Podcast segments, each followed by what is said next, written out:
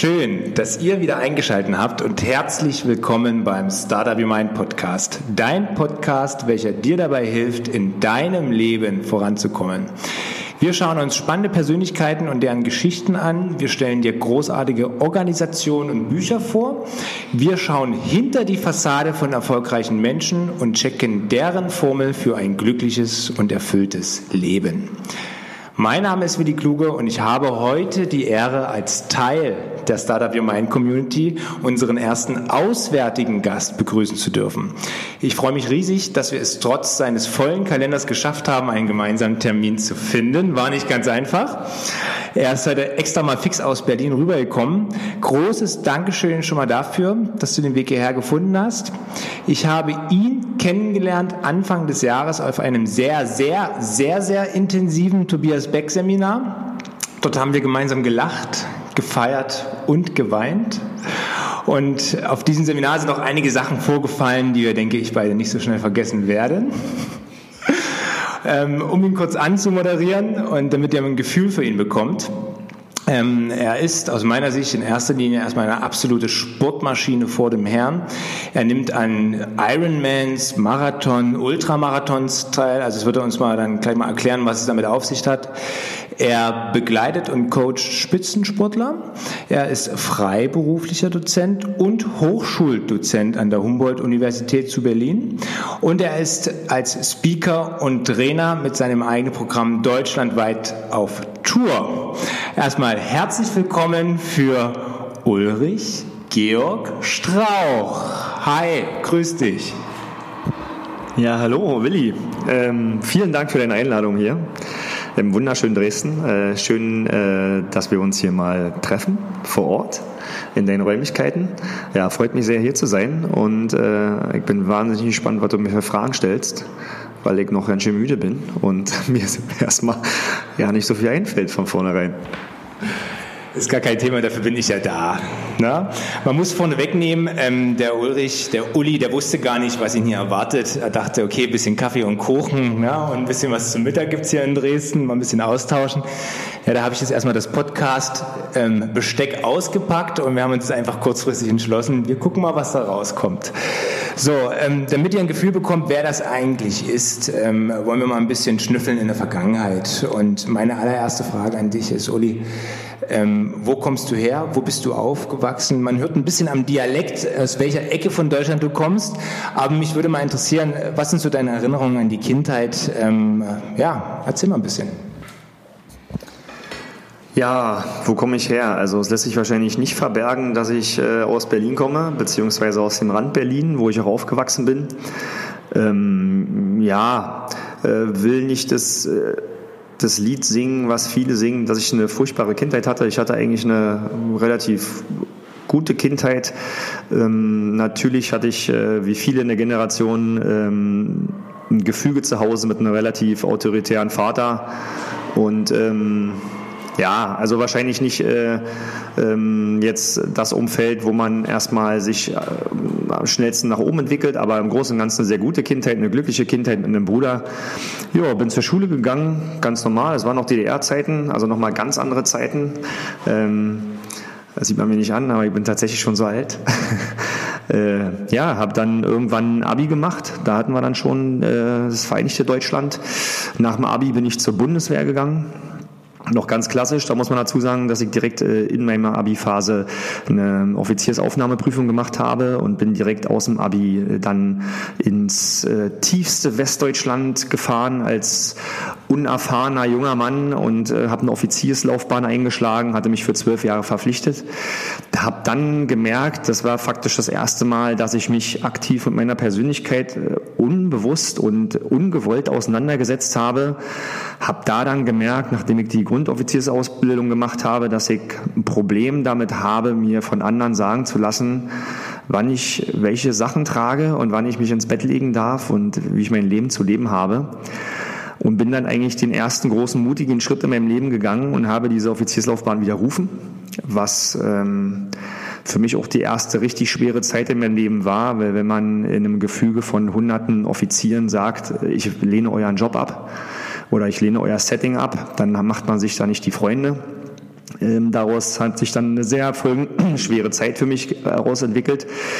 Zum Schluss bin ich mit ganz viel Tamtam -Tam und sehr vielen äh, sehr kuriosen Geschichten wieder rausgekommen aus der Nummer. Also da spielten Gefängnisgitter, äh, Psychologen und Pfarrer eine Rolle, nur um mal ganz kurz äh, einen Ausblick zu geben. Also das war wirklich eine wilde Kiste. Ach so, Maschinengewehre haben auch eine Rolle gespielt. Und ähm, ja, bin halt wieder rausgekommen, habe mich dann entschlossen, ähm, äh, Sport zu studieren, weil Sport schon immer meine Passion äh, war und ist. Habe dann an der Uni Potsdam ein Grundstudium Sport gemacht, bin dann zur Humboldt-Uni gewechselt, weil ich parallel schon Freiberufler war und Geschäftsführer von mehreren äh, Sport- und Fitnessunternehmen.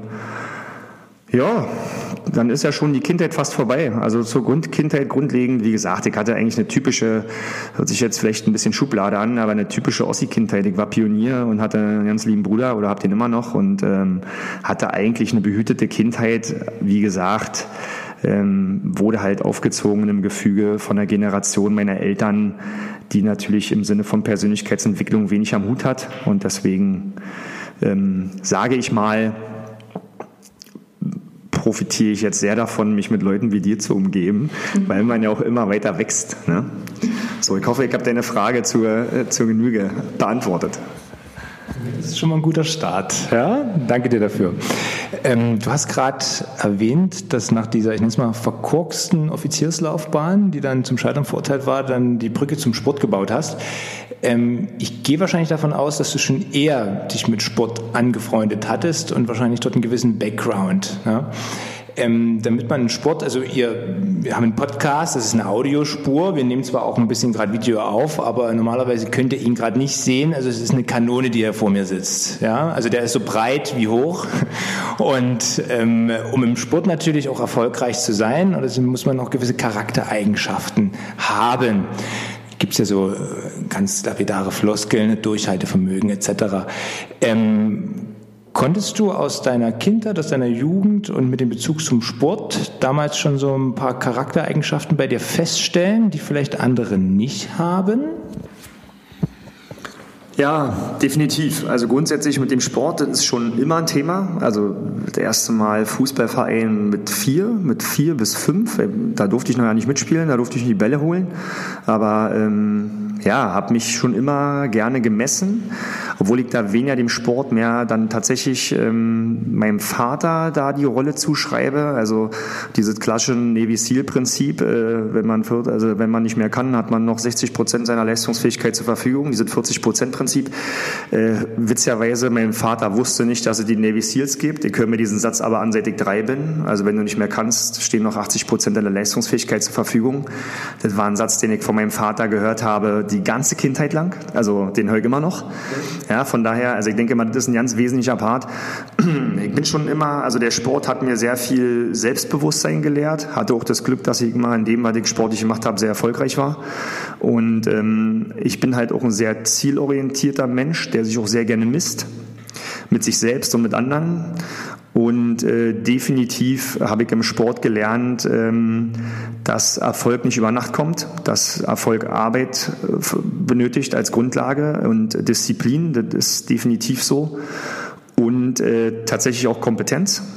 Also man kann sich unheimlich viel Zeit und äh, Muße sparen, wenn man weiß, was man macht, beziehungsweise wenn man weiß, äh, wer es weiß.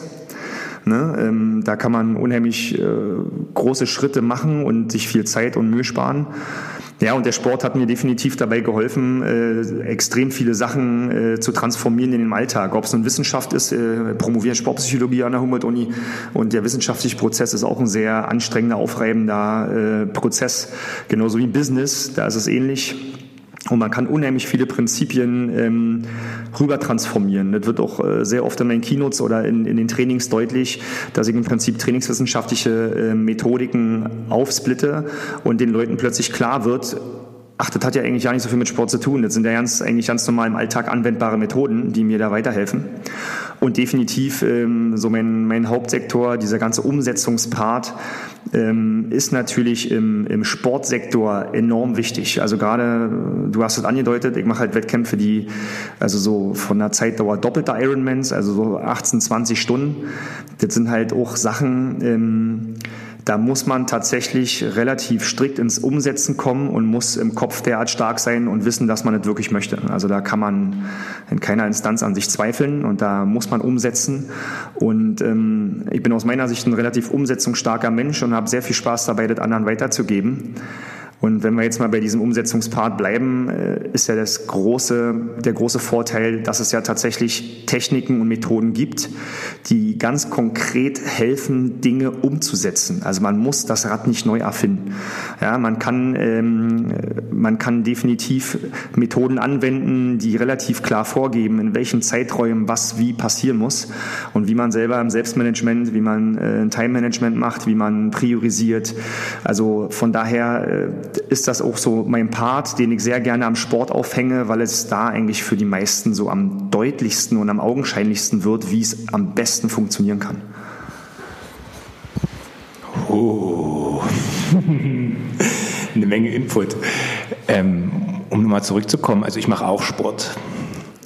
Aber ich würde niemals auf die Idee kommen, so ein Ultramarathon, wie du das nennst, ähm, oder daran teilzunehmen.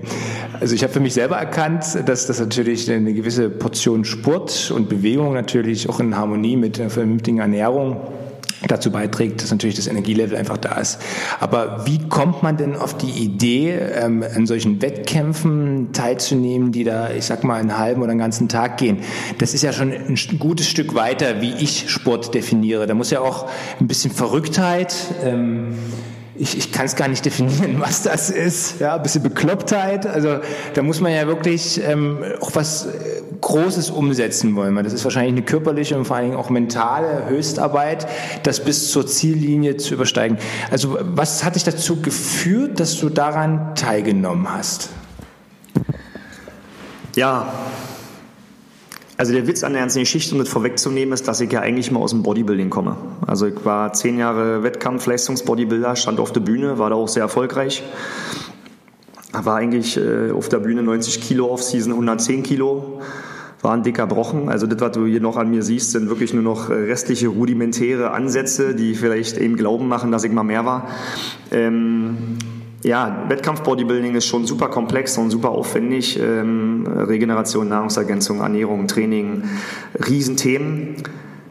Ja, ähm, das habe ich zehn Jahre erfolgreich gemacht und dann kam witzigerweise ein Moment in meinem Leben, nennen wir es Reifeprozess, nennen wir es, keine Ahnung, ich wollte halt mal in ein anderes Lebenssegment schauen und dann für mich auch in ein anderes Sportsegment.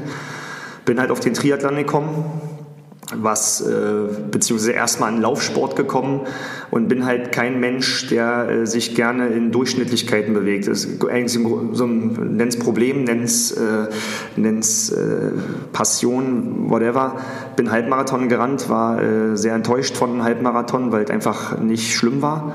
Ähm, bin dann Marathon gerannt, war schlimm, aber war nicht das, was mich in die Knie zwingt und bin dann innerhalb von einem Jahr ein Eiger Ultra gerannt, der zwölf Stunden gedauert hat und habe gemerkt, dass die Kombination von, also erstmal Natur, draußen sein, ähm, die Elemente direkt spüren, also demütig sich in der Natur zu bewegen und ähm, vor allen Dingen die Kommunikation, also die interne Kommunikation, dein, dein Biofeedback von dir selbst, ähm, ein wahnsinnig interessanter Part ist, weil ich sag mal, nach Belastungszeiten ab sechs Stunden ähm, kommst du mit deinem Körper und deinem Endokrinsystem, also mit den Hormonen, die du da so ausschüttest, in Regionen, wo du im Alltag einfach nicht mehr hinkommst. Ja, also selbst mit Marathon reicht's nicht.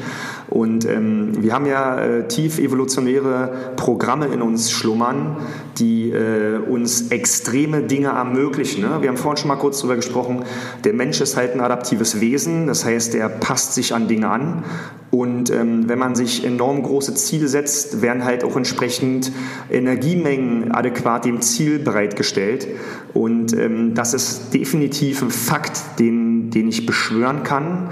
Umso größer ich mir die Ziele setze, muss natürlich was für tun, aber umso mehr wird da auch möglich. Und ab sechs Stunden fängt der Körper an, Programme abzurufen mit dir selbst, ähm, die so unwahrscheinlich interessant und faszinierend sind.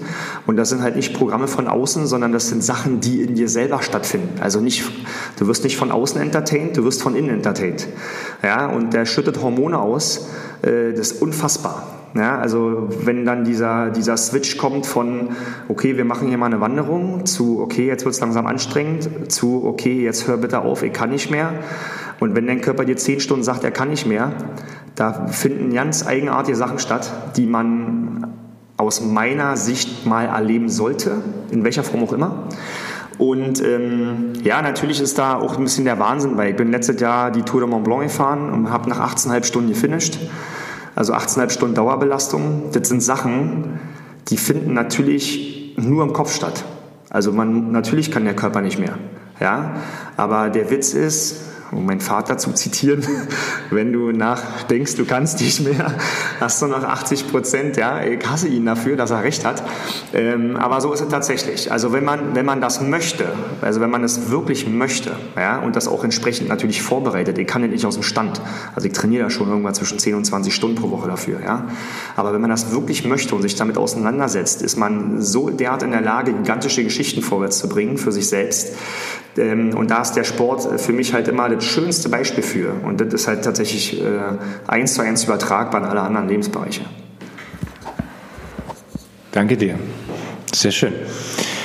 Also du ist ja, wie du gerade eben gesagt hast, das ist ja nicht, dass du mal zwei Stunden in der Woche trainierst oder ähm, ähm dass man so nebenbei am Wochenende mit anschiebst, sondern es bedarf ja schon einer intensiven Vorbereitung. Ja. Nicht nur physisch, sondern auch, denke ich, psychisch, ja, um sowas dann auch anzugehen. Ähm, jetzt haben wir ja in der Intro gebracht, du bist natürlich auch Hochschuldozent und ähm, nebenbei auch Speaker inzwischen. Ich nenne ihn ja den Paul Kalkbrenner der Speaker-Szene. Vom Aussehen her, weil er aus Berlin kommt. Wie, wie, wie ist denn die Brücke dort zu verstehen? Wie komme ich denn vom Sport, von diesem Leistungssegment auf die Idee, jetzt in diese Speaker- und Coach-Bereiche praktisch vorzu, vorzudringen? Ähm, welche, also natürlich ergeben sich die Brücken schon ein bisschen aus unserem Gespräch, aber ich würde ganz gern von dir nochmal hören, wie du dort den Weg aufgenommen hast. Ja, also wie gesagt, ich bin ein Freund davon, öfter mal im Leben auch einen Switch zu machen und mich zu verändern und ähm, neue Bereiche kennenzulernen. Äh, mich hat es nach der Selbstständigkeit enorm gereizt, äh, an die Hochschule zurückzugehen um ähm, natürlich hatte ich auch durch äh, eine Familiengründung ein gewisses Sicherheitsbedürfnis. Das war natürlich auch ein ausschlaggebender Punkt, aber ähm, Hochschule, Universität ähm, ist halt auch immer ein Synonym für Weiterentwicklung, für sich selbst, was jetzt Wissen primär betrifft, weniger Persönlichkeit, mehr Wissen. Ähm, ja, selber bin ich schon Dozent in trainingswissenschaftlichen, bewegungswissenschaftlichen Ernährungsthemen seit 15 Jahren. Also doziere ich halt an freien Akademien und bilde Leute weiter und aus. Von daher äh, war jetzt da der Schritt nicht so groß. Aber ähm, als Hochschuldozent arbeite ich primär im Bereich des betrieblichen Gesundheitsmanagements. Also da haben wir ja jetzt, sag mal, psychologische Persönlichkeitsthemen, Gesundheitsthemen, Ernährungsthemen, aber auch Facility-Themen, administrative Geschichten in Unternehmen und so weiter. Und ja, äh, in dieser Branche des Trainingswissenschaftlers, Ernährungswissenschaftlers, aber auch in diesem betrieblichen Gesundheitsmanagement kommt man immer wieder zum Schluss auf den kleinsten gemeinsamen Nenner, dass man nur Sachen bewegt, wenn die Leute im Kopf dazu bereit sind, beziehungsweise wissen, was sie möchten, beziehungsweise ihre Vision kennen, beziehungsweise in der Lage sind umzusetzen. Also das Weitergeben von Content ist das eine, aber nachher tatsächlich zu sehen, was die Leute dann, wie die ihre PS auf die Straße bringen, ist das andere. Und ähm, was halt auffällt, ist, wenn man das über Jahre macht, dass man viel Potenzial sieht bei Leuten, aber zum Schluss wenig davon eigentlich wirklich ankommt. Und das ist eine Sache, die ähm, ja, die mich tatsächlich dann beschäftigt hat, weil zum Schluss kann ich allen total hochwissenschaftliche Dinge erzählen wenn die Leute nachher nicht in der Lage sind, das anzuwenden oder umzusetzen, dann ist es halt, ich will mal nicht sagen, nicht nichts wert, aber es ist halt, ist halt sehr schade, dass diese Potenziale verschenkt werden. Und deswegen kam es eigentlich dazu, dass man angefangen hat, aus diesen, äh, dass man Leute vorbereitet hat für Bodybuilding-Wettkämpfe oder für Ironman oder für Ultras oder für Marathon, dass man dann angefangen hat, okay, äh, also wir, ich übernehme jetzt mehr die Rolle von einem Coach. Ne? Deswegen kam dann auch diese sportpsychologische Richtung und jetzt auch die Promotion, äh, promoviere zum Trainerverhalten seit vier Jahren und werde auch meinen Doktor drin machen, absehbar. Ähm, dass man merkt, dass man tatsächlich mehr als Coach agiert als als Trainer und dass man sich viel grundsätz mit viel grundsätzlicheren Themen beschäftigen muss bei den Menschen, als nur im Prinzip eine Superkompensation zu erklären und äh, eine Eingrenzung, wann Hyperton Isoton ablöst.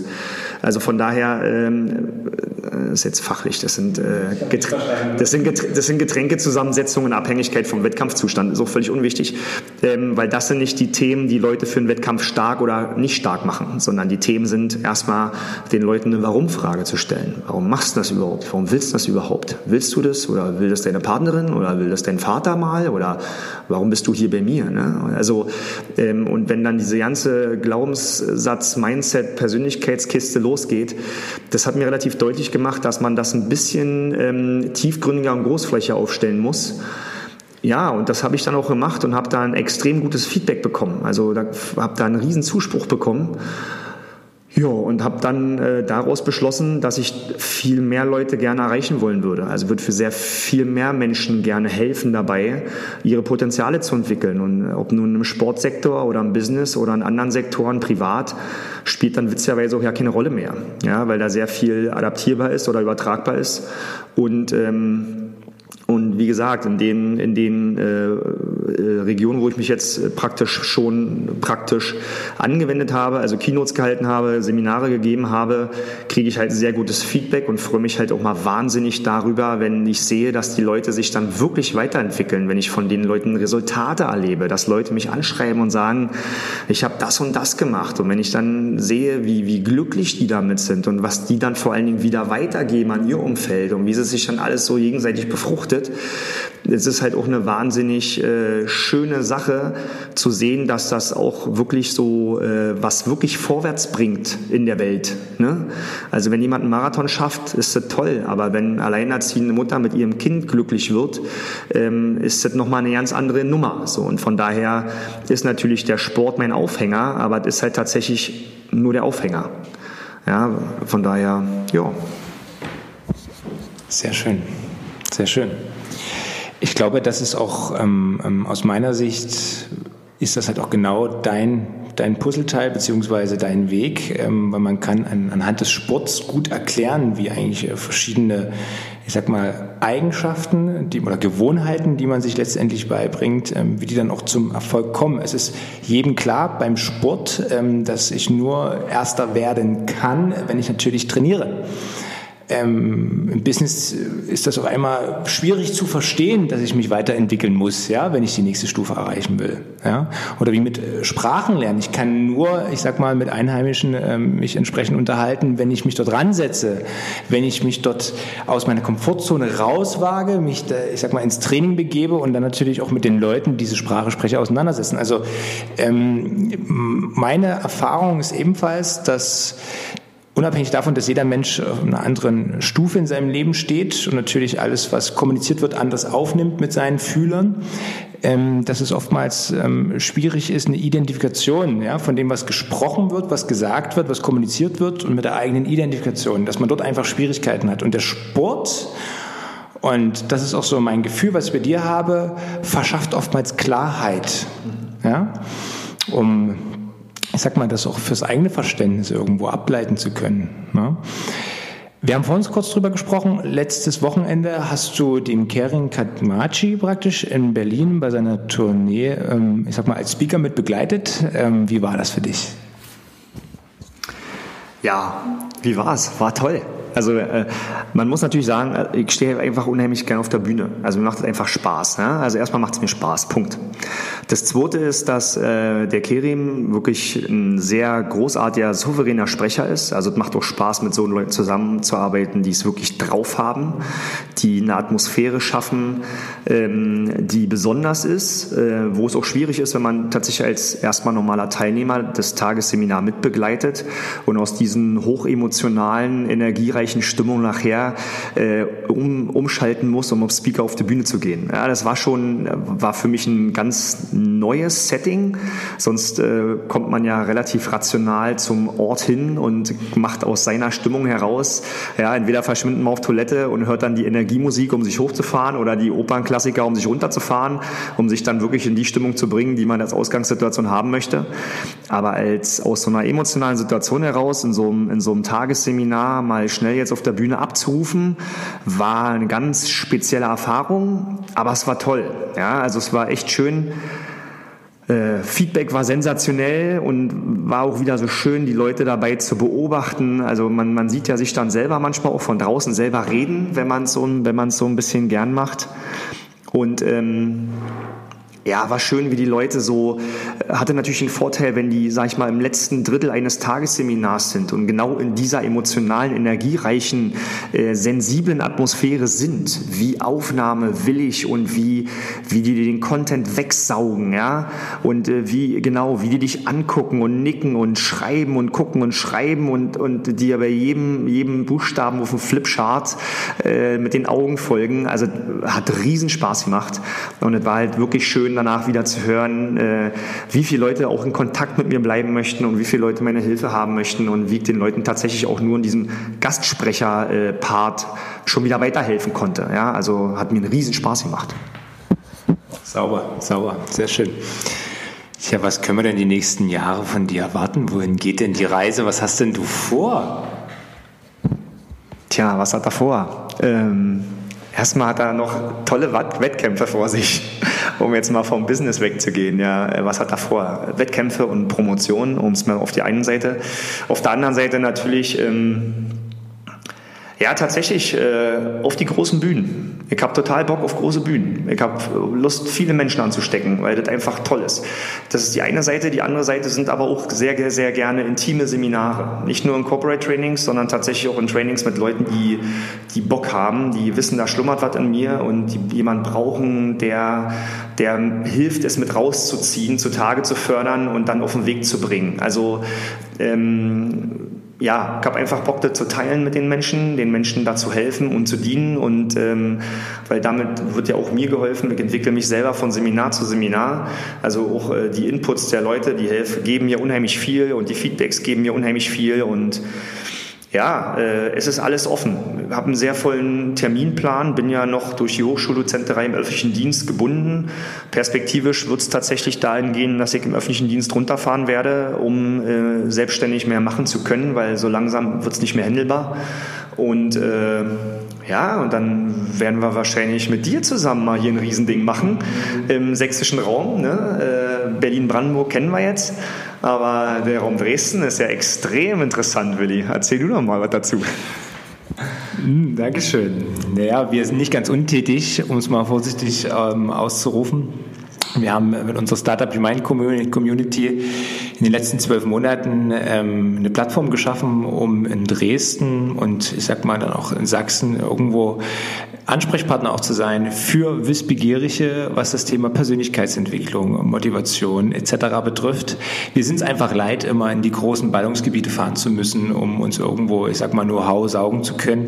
Ähm, über YouTube und Co. ist es natürlich von jeder, von, von, jeder, von jedem Ort eigentlich auf der ganzen Welt möglich, aber es ist immer noch was anderes, wenn du irgendwo, ich sag mal, auf dem Seminar unter Gleichgesinnten über einen längeren Zeitraum dich austauschst und das fehlt uns einfach hier in der Region und das war ja auch der Antrieb dazu, dass wir diese Startup Your Mind, ähm, ich sag mal, Community ins Leben gerufen haben und mit den ersten zwei Veranstaltungen in diesem Jahr haben wir halt festgestellt, ähm, wir treffen genau ins Schwarze und das werden wir natürlich weiterentwickeln. Und daraus ist jetzt auch der Podcast entstanden, wo ihr gerade zuhört. Und es freut uns unheimlich, dass ihr natürlich auch darauf Lust habt. Und ähm, deswegen habe ich auch noch ein paar Fragen an dich. Also wir haben aus den letzten zwei Veranstaltungen mitbekommen, dass die Leute ich sag mal, gerne so ein paar Tools, ein paar Techniken gern hätten und äh, auch eigentlich immer wieder dieselben Fragen stellen nach einer entsprechenden Veranstaltung. Die kriegen mit, dass sie immer an sich selbst scheitern. Es ist immer die eigene Gewohnheit, die eigentlich im Wege steht, ja, um seine Ziele zu erreichen.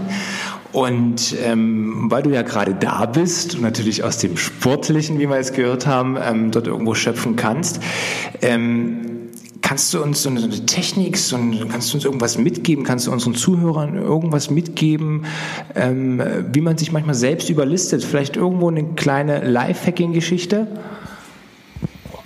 Puh, das ist eine gute Frage. Eine kleine Geschichte. Ähm, ist natürlich immer schwierig, weil man jegliche Methodiken adaptiert an eine Situation und an einen Menschen.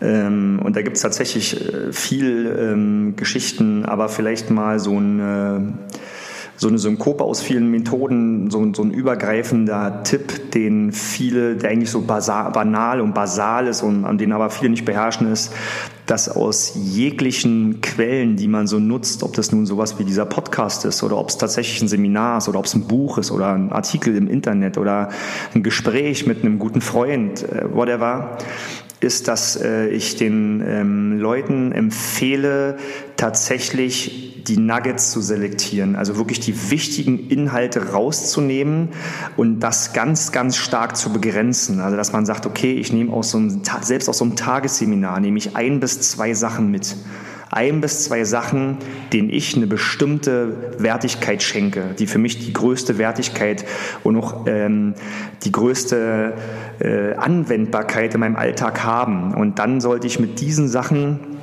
die sollte ich mir, gibt es ja die berühmte 72-Stunden-Regel, ja, äh, vielleicht würde ich sie fast manchmal sogar noch auf eine 24 Stunden runter reduzieren, dass man tatsächlich anfängt, sich in diesen ein bis zwei Anwendungsgebieten Aufgaben zu stellen. Ähm, das ist der erste Schritt. Der zweite Schritt ist definitiv zu priorisieren. Ja, immer dieser Leitsatz bei der, bei der Priorisierung, wenn du dein Leben nicht priorisierst, dann priorisiert es ein anderer für dich. Ja? Und wenn du priorisierst, dann ist es, sobald du was von diesem Prioritätenkatalog abgearbeitet hast, äh, bewerte die Prioritäten neu. Häng nicht immer an den alten Prioritäten, sondern du musst fast täglich deine Prioritäten neu prüfen, weil grundsätzlich das Gefüge ständig in Bewegung ist. Wenn du die Prioritäten hast, dann teile deinen Weg in Zwischenetappen ein.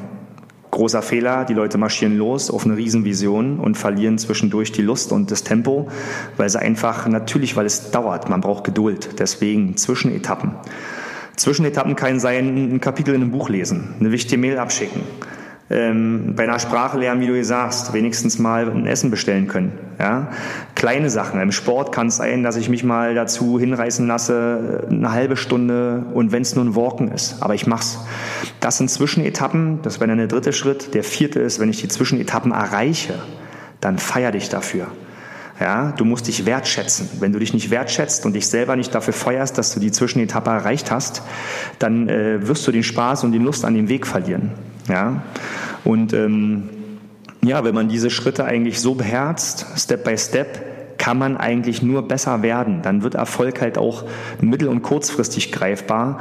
Und dann, sag ich mal, sind auch diese intrinsischen Motivationselemente vorhanden, ohne immer wieder von außen extrinsisch irgendjemand oder irgendetwas zu benötigen, der dann dafür sorgt, dass es weitergeht.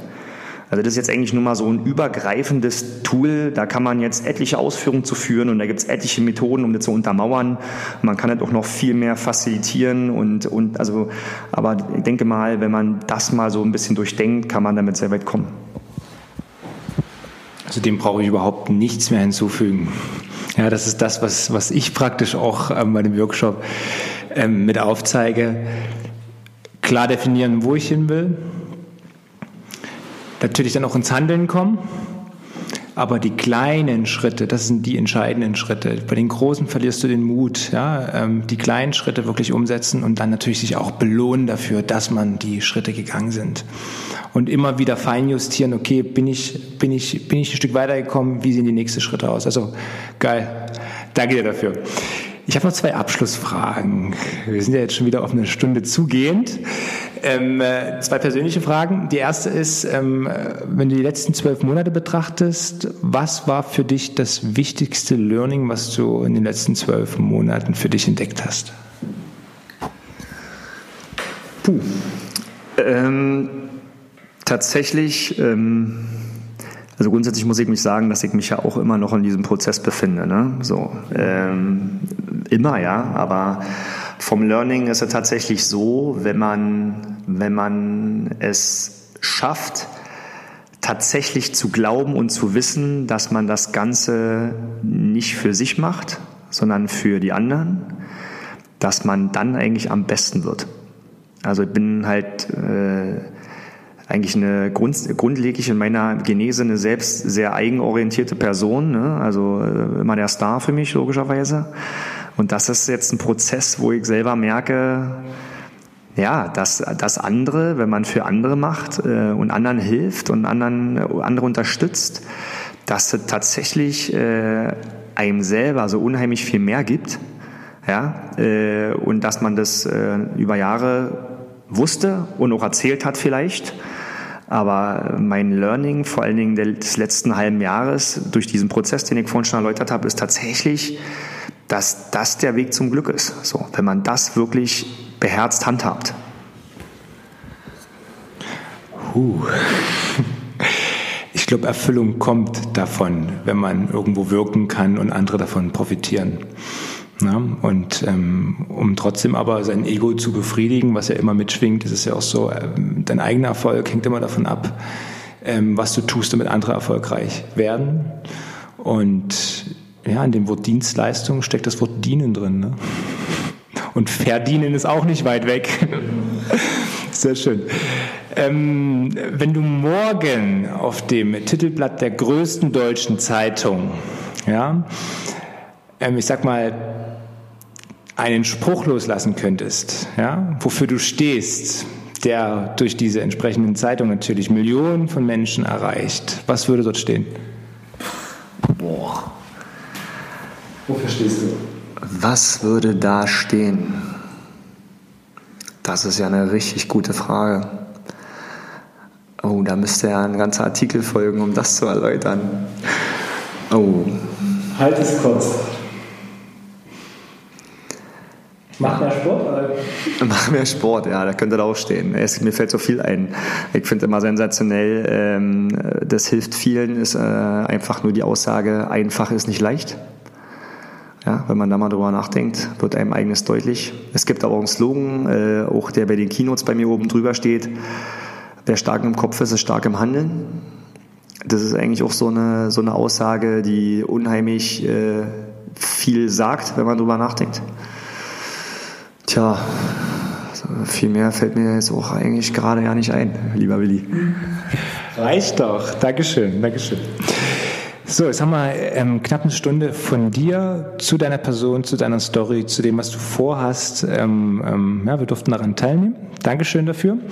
Wenn jetzt Leute sich angesprochen fühlen und sagen, okay, das fand ich ganz sympathisch, wie kann ich mit ihnen in Verbindung treten? Was kann ich denn jetzt hier in die Show Notes reinschreiben? Wie erreichen dich die Leute? Ja, also mein Name ist Ulrich mit einem L, Georg Strauch, Strauch wie der Busch. Also wenn man das googelt, wird man definitiv mich finden. www.ulrichgeorgstrauch.com ist die Webseite. Da gibt es natürlich ein Kontaktformular, aber Facebook, Instagram, YouTube, äh, klassischen Social Media bin ich vertreten. Also wer Kontakt mit mir möchte, der ist definitiv in der Lage, das herzustellen. Und da würde ich mich auch sehr, sehr freuen, wenn jemand Interesse hat. Herzlichen Dank, dass du da warst. Und herzlichen Dank, dass ihr zugehört habt. Und ähm, äh, ja, wir gehen jetzt erstmal was essen. Es ist Mittwochmittag, wir haben Hunger. Ich freue mich wahnsinnig, dass die beiden heute hergekommen sind. Wir sind ja nicht alleine hier zu zweit, sondern die Tina ist mit dabei, die Partnerin vom, vom Uli. Also vielen Dank, dass ihr da gewesen seid und ihr schaltet doch beim nächsten Podcast wieder ein. Dankeschön fürs Zuhören. Bis bald. Ciao.